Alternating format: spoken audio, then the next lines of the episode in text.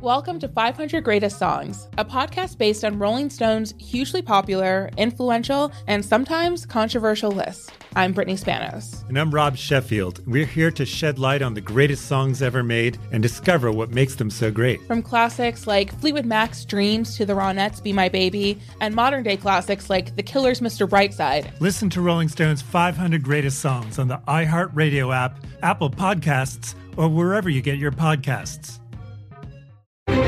Crime Alert, I'm Nancy Grace. Breaking crime news now. A Pennsylvania six year old gets off the school bus very upset with red marks on his neck. He tells his parents that the bus aide, MacArthur Wilson, choked him.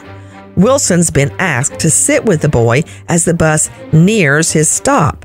Surveillance footage shows Wilson struggling with the boy's seatbelt, then putting his hands around the boy's neck until the driver yelled at him. Nancy, aides on school buses transporting young children typically help students get ready to get off the bus at the correct stop. Wilson was choking the boy just about a minute before the bus reached his stop. Neither the bus driver or Wilson informed the boy's parents of the incident. Wilson, 72, now charged with strangulation, reckless endangerment, and assault on the little boy.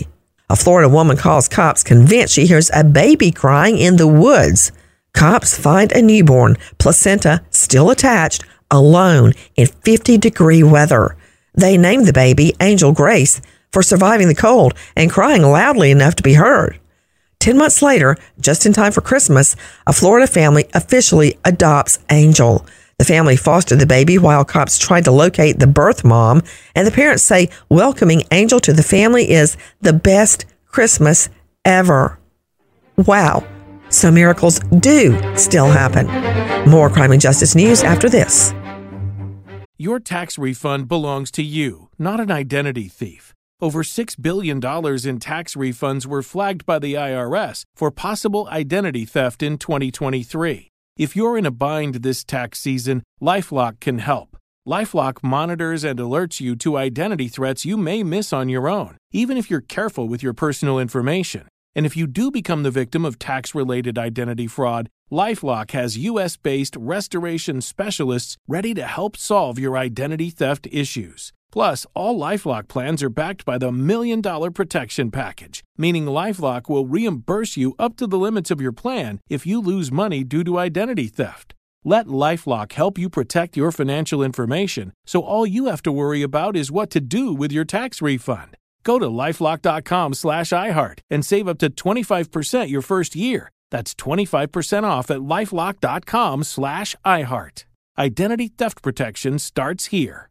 Welcome to 500 Greatest Songs, a podcast based on Rolling Stone's hugely popular, influential, and sometimes controversial list. I'm Brittany Spanos. And I'm Rob Sheffield. We're here to shed light on the greatest songs ever made and discover what makes them so great. From classics like Fleetwood Mac's Dreams to the Ronettes' Be My Baby, and modern day classics like The Killers' Mr. Brightside. Listen to Rolling Stone's 500 Greatest Songs on the iHeartRadio app, Apple Podcasts, or wherever you get your podcasts. Now, with the latest crime and justice breaking news, Crime Online's Jackie Howard. The Idaho home where four college students were stabbed to death will be demolished in just a few days. And now, both the prosecution and defense have been inside before it happens. The prosecution team was granted access last week, but no specific reason was given as to why or what was done. The defense was given access to collect photos and measurements and other relevant material. Families of three of the victims, however, have expressed their preference for the house to be preserved. Here with more, Sydney Sumner with Crime Online. Brian Kohberger stands charged with four counts of murder in last November's killings at the rental house about a block from the university campus in Moscow, Idaho. Earlier this year, a court filed a not guilty plea on Kohberger's behalf. Prosecutor Bill Thompson of Latah County has stated that he plans to pursue the death penalty, although a trial date has not yet been scheduled. According to the university, Kohberger's defense team had access to the house on two subsequent days. University officials say they intend to start destruction on December 28th. The residence that claimed the lives of students Ethan Chapin, Xander Kernodle, Madison Mogan, and Kaylee Gonsalves was donated to the university earlier this year. In order to lessen the impact that the fatalities have had on the several students who live nearby, the university plans to demolish the house. Kohberger was a graduate student at Washington State University, located just over the state line from the location of the killings where he was studying criminology. The unusual facts of the case have sparked a great deal of interest since Kohberger was taken into custody at his parents' Pennsylvania home. Researchers have assembled DNA evidence, cell phone records, and security footage to establish a connection between Kohberger and the killings. After demolition, university representatives will collaborate with students to create a memorial garden to replace the home. In the meantime, prosecutors in Brian Kohberger's murder trial have asked that the trial take place over six weeks this summer. Prosecutors want the trial scheduled while local high schools and the university are out. Prosecutors say that a summer trial would alleviate parking concerns and increase pedestrian safety around the courthouse. The high school is located right next door. A Western Michigan mother has been found guilty of murder and child abuse by a jury in connection with the starvation death of her 15 year old disabled son. The boy weighed just 69 pounds at the time of his death. After deliberating for a little over an hour, the jury in Muskegon County Circuit Court found 44 year old Shanda Vander Ark of Norton Shores guilty of Timothy Ferguson's death on July 6, 2022. The teen died from hypothermia and malnourishment, according to an autopsy. His death was determined to be homicide by the medical examiner. In his most recent bankruptcy plan, conspiracy theorist Alex Jones has proposed to pay Sandy Hook families at least $55 million over a 10 year period. Once again, Crime Online's Sydney Sumner. The amount proposed by Jones is just a small portion of the $1.5 billion that the relatives of those killed in the 2012 Newtown school tragedy were granted in litigation against Jones.